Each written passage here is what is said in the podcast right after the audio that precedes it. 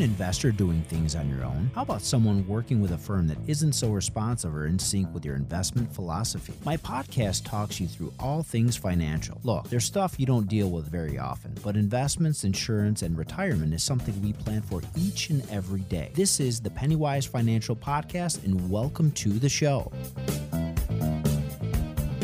Welcome to Pennywise Financial Podcast. This is Constantine here at Monarch Wealth Management with my co host, Sam Gueli.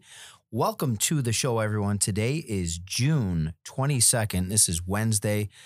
The sun is shining, although we do have some looming weather in the forecast today. Um, and let's jump right into the markets, Sam. What's what's shaking right now in the S and P Dow and the major indices? Yeah, well, there's really no surprise. We're still negative everywhere. That's basically it.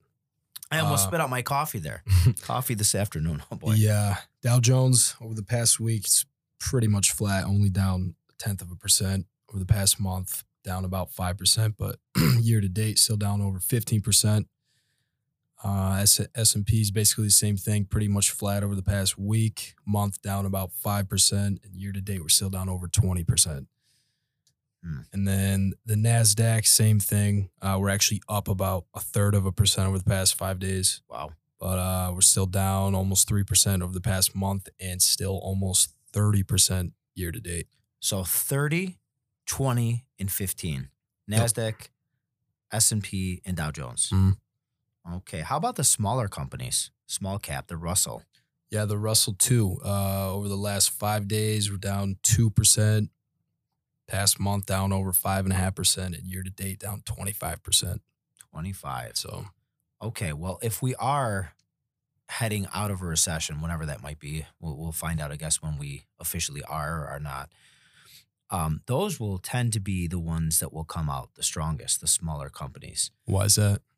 Well, they're smaller, so any impact, whether it be positive or negative, will have a, a pretty big um, weighting on their actual returns. So you think of a smaller company, um, if they get an influx of capital or an influx of revenue, it's going to hit our bottom line a, a lot sooner than it will a big company. Um, and the big companies, you know, it's kind of like driving a cruise ship.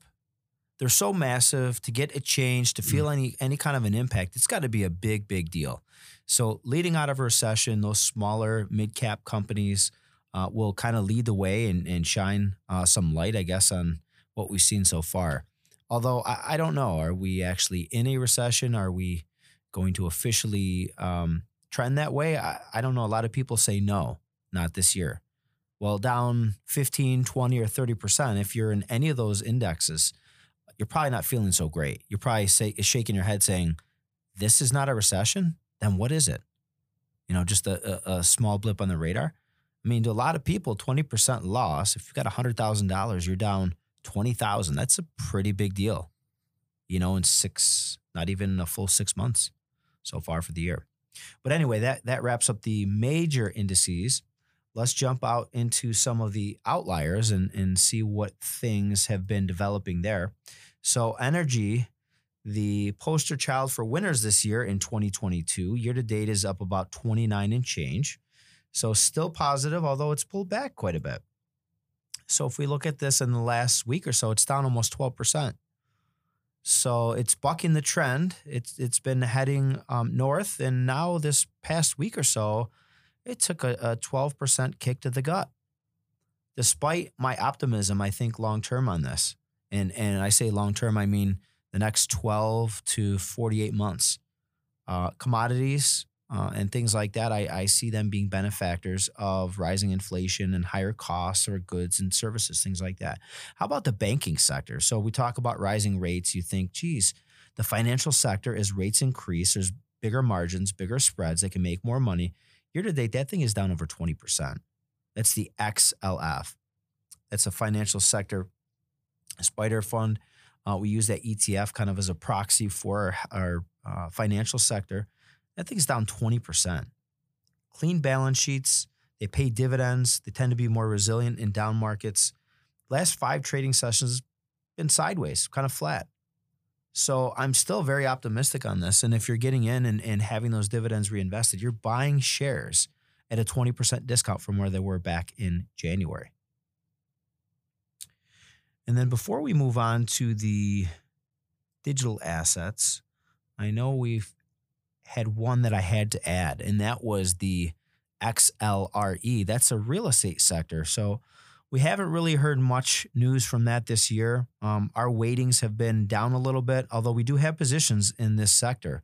And the XLRE right now, year to date, is down about 21%. Hmm. So that's real estate again. It's going to pay you some dividends and things like that. Now, in the last five trading days, that thing is up three and a quarter percent. So maybe it's hit bottom, and and this is the time for it to start, you know, ramping up and gaining some traction. I hope so. I look at this thing in the last five years, it's up about twenty five percent, and it's been pretty much stalled since that late November, late November, December of last year. How about digital gold? Uh, digital gold. How about real gold? That's the GLD, the gold, SPDR Gold Trust. Year to date, that thing is up almost 2%. And if we look at the last week or so, this thing is up about half a percent. So, not a lot of movement there. Although, again, precious metals, commodities, things like that, I think will have more value added to their store. If we move on to the digital currencies, we've got the GBTC, Grayscale Bitcoin Trust year to date, almost 62% negative. In the last week, it's down almost 6%. Over the weekend, I mean, this thing got destroyed. Not just the GBTC, not just Bitcoin, but Ethereum and Litecoin. How about the others? Uh, we move on to the ETH, that's the Grayscale Ethereum Trust. Year to date, down a whopping 78%. In the last week, that thing is down three and a half. We shift gears to Litecoin, the smallest of the three, year to date, down 67%. And in the last five days, a little pop, 12 plus percent positive. Wow. So that's a little different than the others. Wonder Why? yeah. Uh, that's the next question. Why? I don't know. Why do they do anything? Why do they trade? I guess it's just who thinks it's going to be worth more money, uh, me or the person I sell it to? I don't know. Have you gotten into Bitcoin at all or any of the cryptocurrencies no, ever? not at all. I paid, I, I think I mentioned this a couple months ago, maybe in February, March. For the first time ever, I paid somebody in crypto. Mm. I had some work done on my rental properties, and this particular plumber wanted to try a transaction by getting paid in Bitcoin. And so we did it. Um, I didn't really notice the difference at all. I mean, I it was actually a little bit more complicated than anything. Uh, getting a QR code and sending the money um, versus traditional banking. I either send a check or do a wire. Well, I'm thinking uh, now, you said this, this was a few months ago. Mm-hmm. So now what you paid him is probably valued so much less than it was that you probably got away with. Think about this. You know? So if I paid him 500 bucks worth of Bitcoin, Ethereum, I can't even remember what I transferred. I think I used like uh they have a a stable coin, Mm. like a it doesn't really go up or down in value. I think that's what I used to transfer, but I, I can't remember. But yeah, to your point, if that was worth five hundred dollars, what I paid him in February, and it's down even half, that five hundred bucks is worth two fifty now. Probably not too happy. and remember last year we talked about some of the NFL players wanting their contract paid in Bitcoin. Yeah. Ouch! Imagine getting a, a ten million dollar contract now worth five. Yeah, it was uh, Odell Beckham. It's crazy, man. A huge portion of his contract was all crypto, and it's probably just devastated now. Well, there's so much manipulation. Nobody really knows what's going on. Everybody brags about it. You see celebrities that jump on board. They put, they use their face. They make a little ad. They say buy Dogecoin, buy Bitcoin, whatever it might be, and a lot of them are ending up in court. They're being sued. Market manipulation. Um, they're they're promoting things that they they you know. And I think sometimes when people see a celebrity, they just at face value they think it's worth something. Oh well, if Kim Kardashian does it, I it's got to be worth something, right? So that that to me is scary. Where where you don't see people pumping up stocks. Hey, buy Apple stock today. You know, you don't you don't see Michael Jordan on TV telling you to buy Apple or Microsoft or whoever. So that's kind of scary. I would avoid that. You know, I guess the bigger question is if you did own crypto and it's down 50, 60, 70, 80% from where you bought it, what do you do now? Do you, do you sell it? Do you think it recovers? Do you go into something else?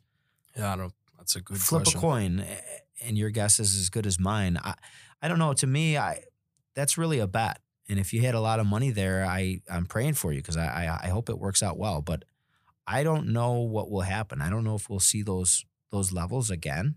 We'll reach those levels, or if they would be better suited just moving that into stocks, solid stocks that have good earnings, that have good potential to move up uh, in the next year or so. With that, let's take a quick break and we'll be right back with the show. Do you want help building and managing an investment portfolio that's right for you? One that will help you maximize growth potential while you're saving, help you generate income when you need it most, and eventually preserve what you've saved to leave to your beneficiaries? We do this day in and day out and take the stress and responsibility of making those decisions off your plate. Subscribe to our newsletter, read our blog post, and listen to our podcast to get a flavor of how we do things. Our firm is unique and capable of handling all your investment and insurance needs needs. Monarch Wealth Management, our guidance, your future. Welcome back to the Pennywise Financial Podcast here at Monarch Wealth Management, along with Constantine. My name is Sam, and in part two, we like to talk about current case studies and things that relate to our customers. And today, we've been talking about, you know, some of our clients inheriting money, and I I have a question for you because okay, I don't shoot, I don't fire really know away. that much about that either. So generally, in a, a broad question for you is what happens when you inherit money, and specifically, you know, it doesn't matter what age you are. Uh, how do the taxes work, and really just what what what goes on there? So there's a lot of different parts to that. Um, it matters who the person is that died. It it also matters who is inheriting the money. So is it um, a husband and wife? Is it a child? Is it a sibling? Is it a friend? Is it, you know, is it a colleague? It, you know, it really depends on that. So why does that actually matter? Well, the, the first part is if it's a retirement account, the IRS outlined some new rules in the last couple of years. Number one is if you're married and your husband or your wife inherits a retirement account, 401k, 403b, 457, IRA, they can inherit that as their own. So Mr. Smith passes away, leaves that money to Mrs. Smith. That's in a 401k. He's got a 100,000. She would come in and fill out death claim forms telling the company, whether it be Fidelity, Transamerica, TIAA-CREF, whoever it is, that her husband passed away. That 100,000 then goes to Mrs. Smith in a retirement account of her own, an IRA. So how much tax do you think she has to pay on that retirement account? Mm, I would guess and say, I don't know, maybe like a quarter. So by doing the transfer in a retirement account on a spouse, there's actually no taxes Oh, due well, at that that's good. point. At that point, but but You got to pay it later. correct. Okay. Yeah. So when she takes the money out, Mrs. Smith decides to take money out. She's over 59 and a half. She needs a new income supplement, right? She's going to pay federal tax and maybe some state tax, depending on the state you live in and guidelines. Decent amount of tax then. Yeah, let, let's call it maybe 20, Mm. 25% for federal, depending on how much their earned income is for that year. And then the state, uh, you know, if it's the first 20,000 in New York State, maybe it's tax exempt. I don't know what other income sources they have, but that does play a role. Now, that's just looking at retirement accounts, and that's looking at a spouse, husband, or wife. Now, let's still use retirement account, but let's say Mrs. Smith is uh, predeceases Mr. Smith. So Mr. Smith now has his kids, Johnny and Jesse. Johnny and Jesse are 50 50 beneficiaries. They are uh, his sons. So they come in, fill out the death claim form, paperwork. They move money into an IRA in their own name. They're non spouses.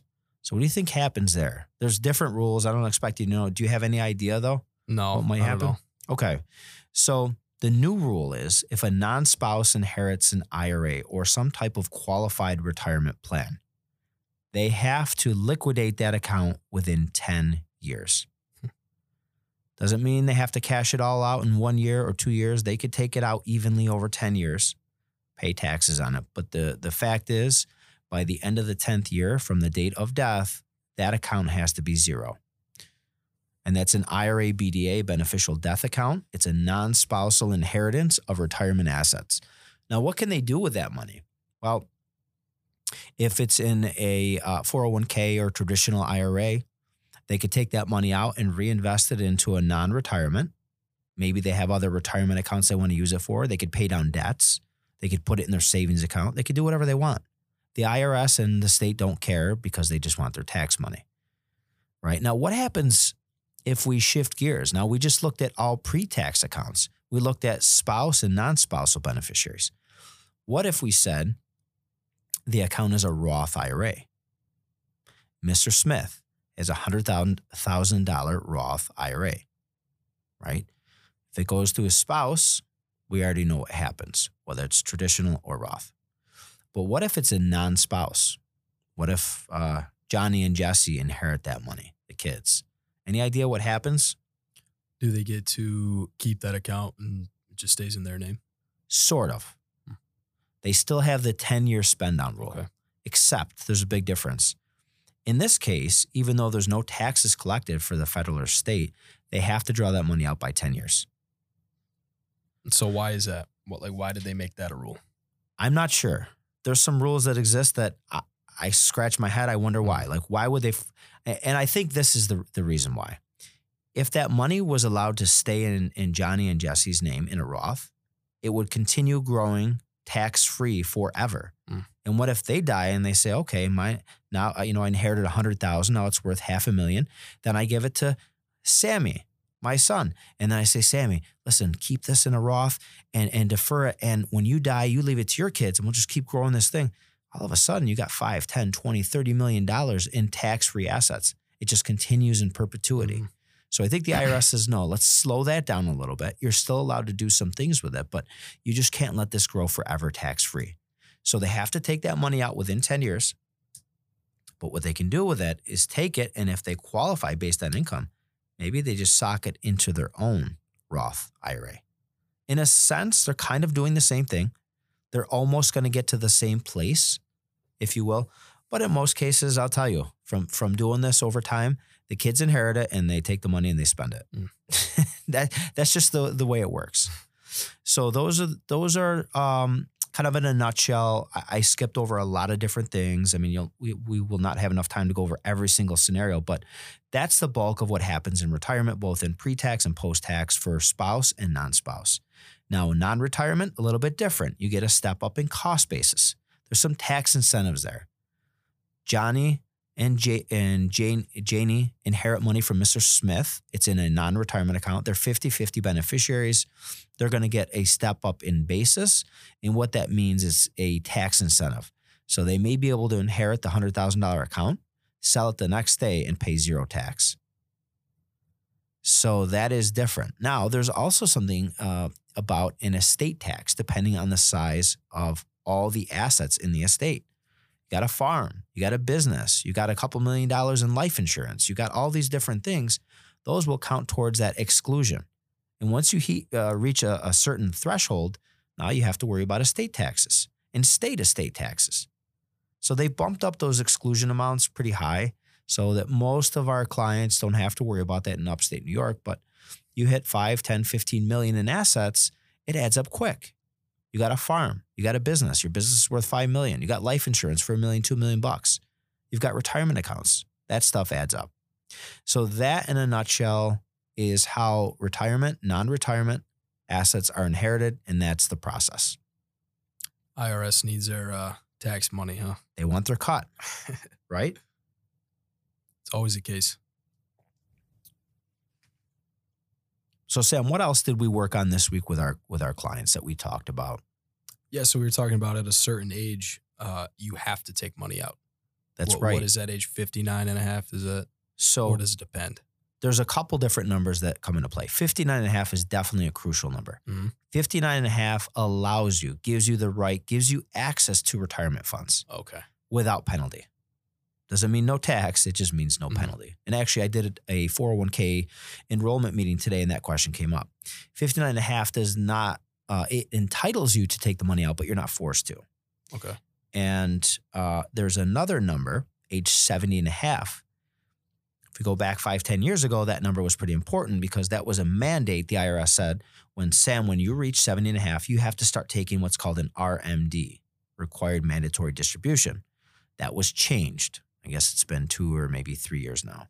That age is now 72. Hmm. So 70 and a half is no longer important, no longer valid, unless you already started collecting. Um, but 72 is the magic number. So at 72, we still have a lot of folks that say, you know what? I thought I would really need this money. I've got my social security. I maybe have a pension. I've got some rental properties. I've got income. I've got assets. I've got no expenses, no debts.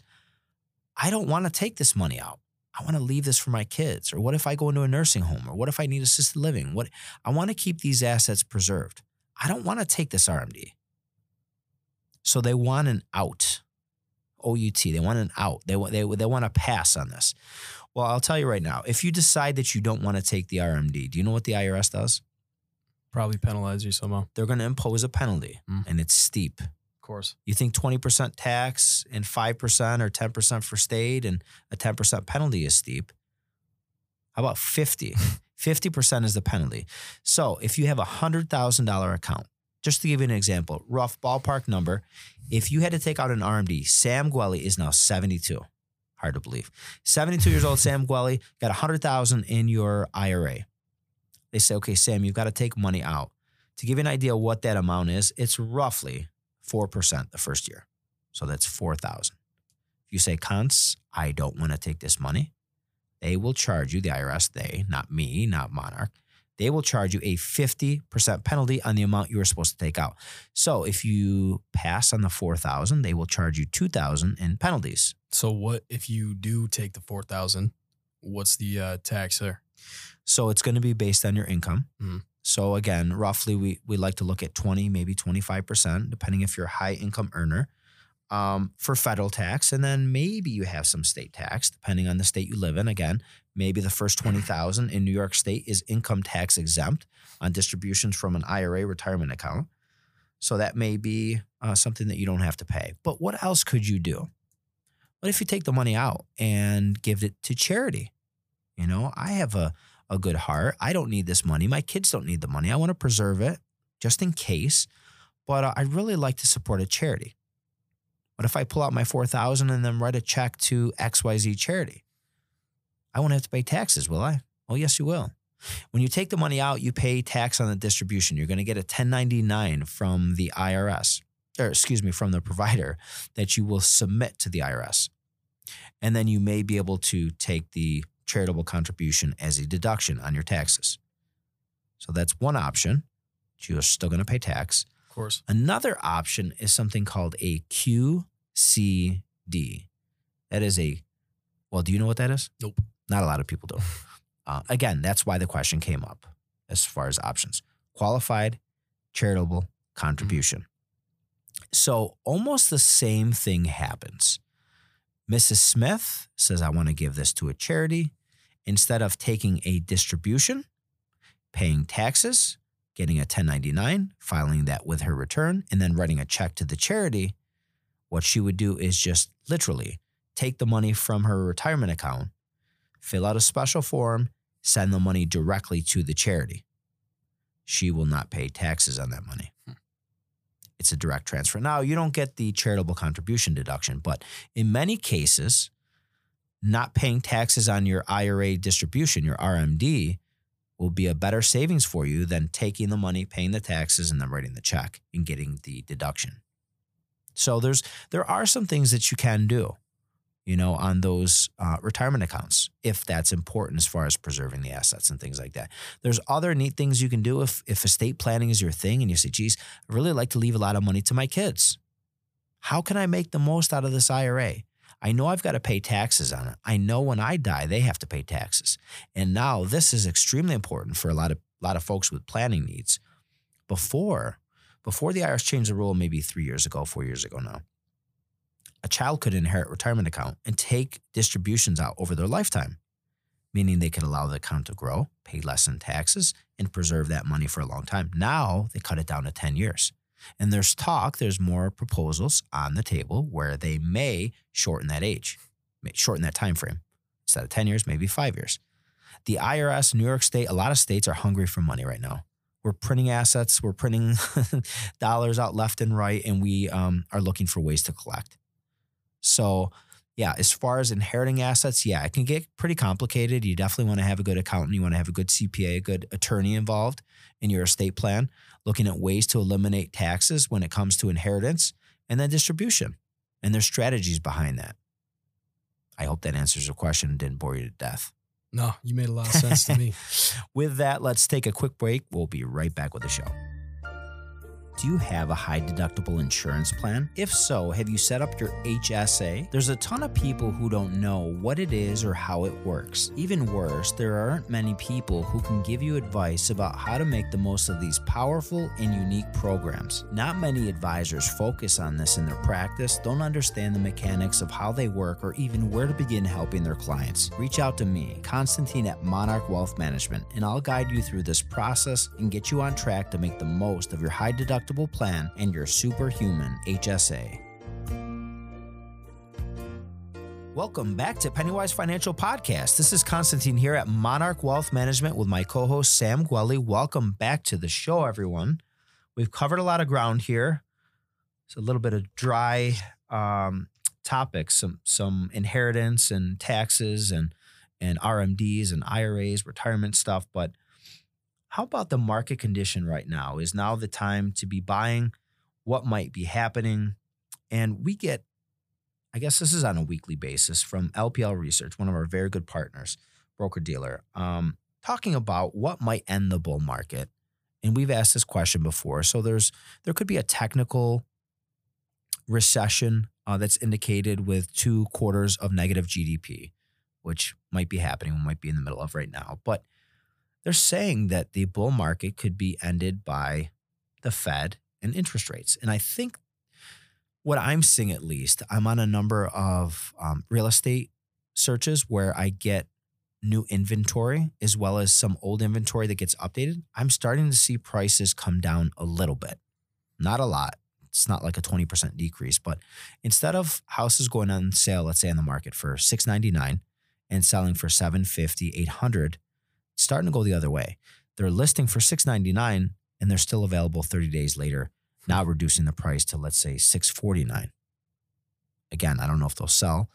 Part of that is because of interest rates. You know, the the Fed is one mechanism. They're one piece of the puzzle to to helping uh, restrain infl- inflation, right, in spending and slowing down the economy. But there's another part too and that may or may not be so noticeable, and it's gas prices. I just had a uh, a survey uh, posted out. The company did on the website about where gas prices might be.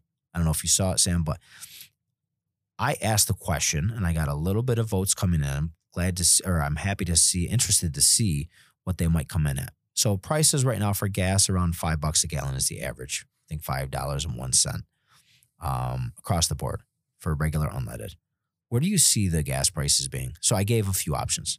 Five uh, five fifty, so a little higher than we are now. Six dollars, seven dollars, or four dollars by the end of the year. End of the year. well, I'm hoping for four dollars. I'm hoping too. But, I haven't gotten any votes at four dollars yet. But I mean, I it it keeps going up, right? So I can I can see it up to, you know, six so far some of the smarter, brighter, intelligent people on Wall Street and analysts on TV are saying that yeah, six dollars is kind of around the corner, and which it is. I mean, I pay five fifty, I think, for premium.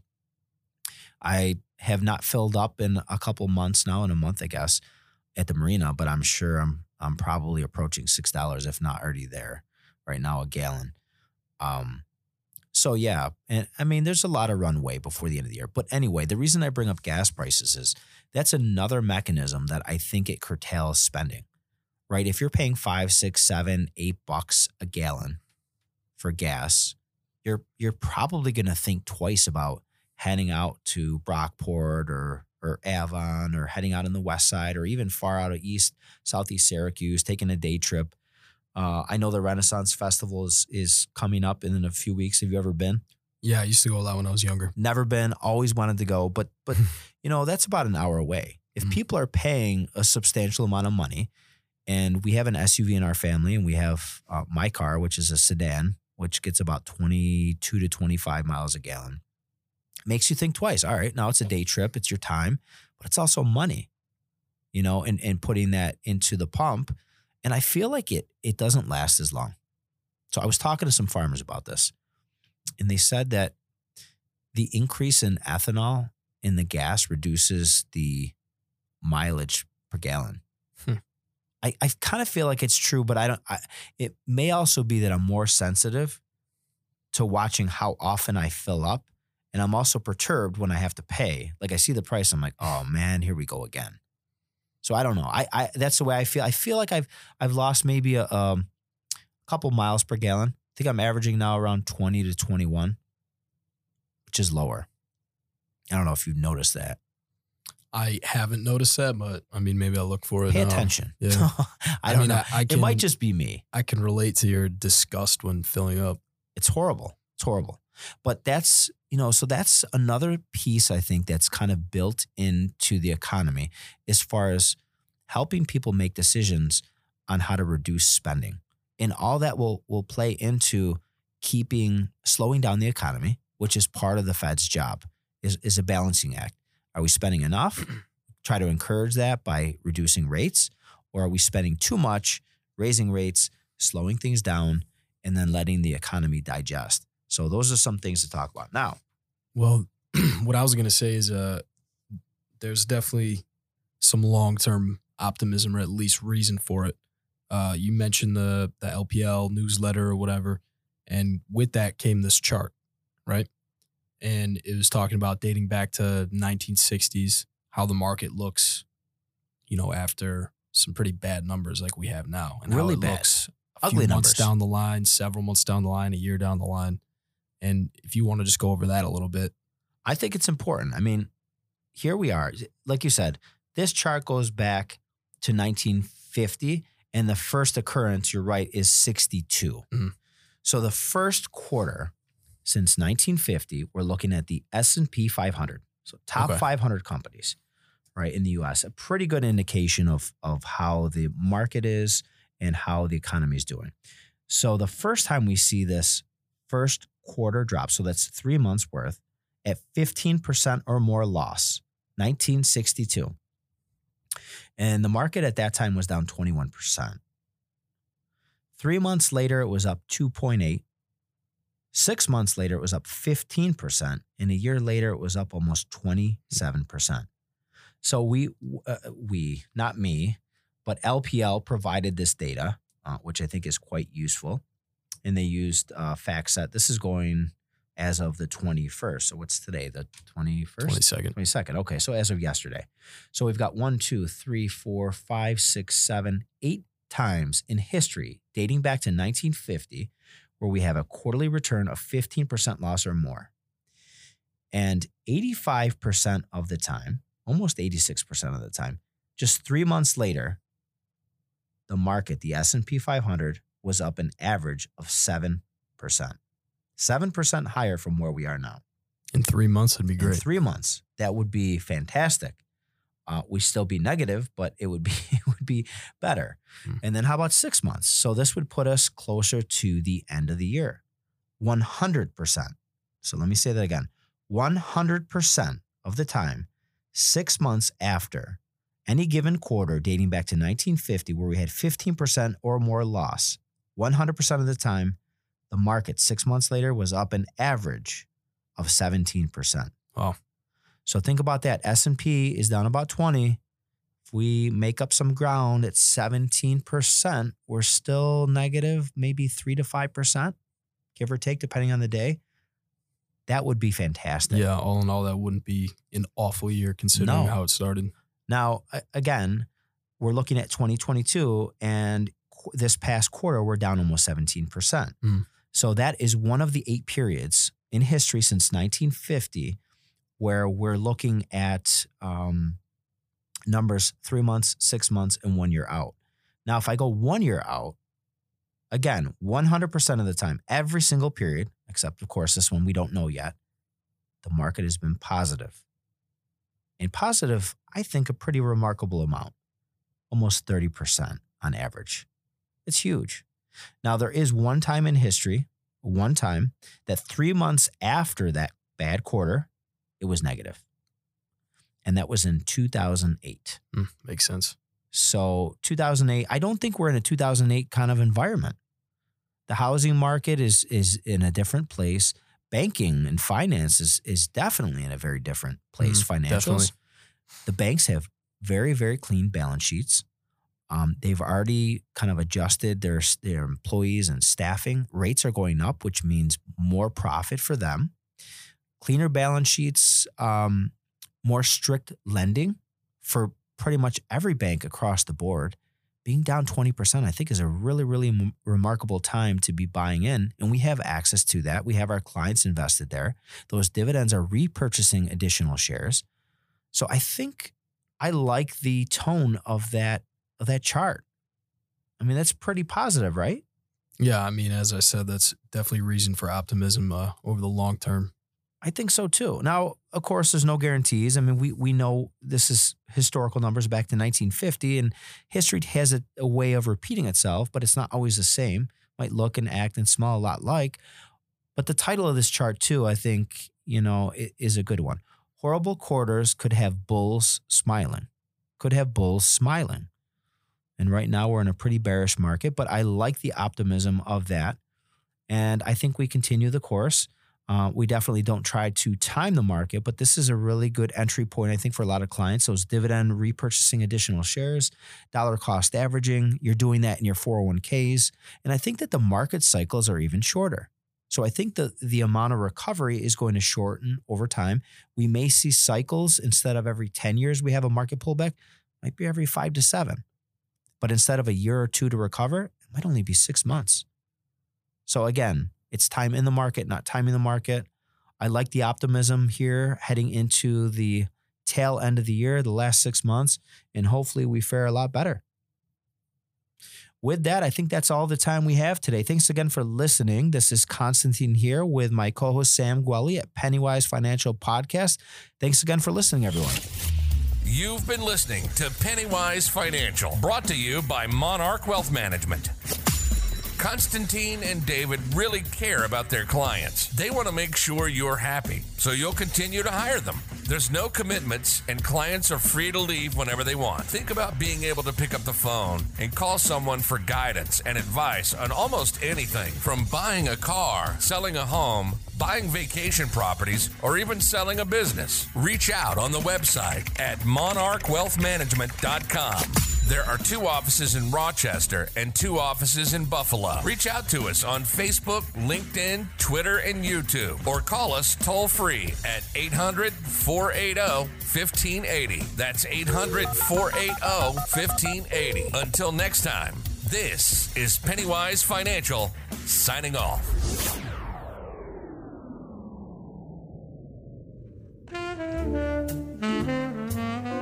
Opinions voiced in this program are for general information only and are not intended to provide specific advice or recommendations for any individual. To determine which investments may be appropriate for you, consult with your attorney, accountant, and financial advisor or tax advisor prior to investing. Securities are offered through LPL Financial, member FINRA, and SIPC.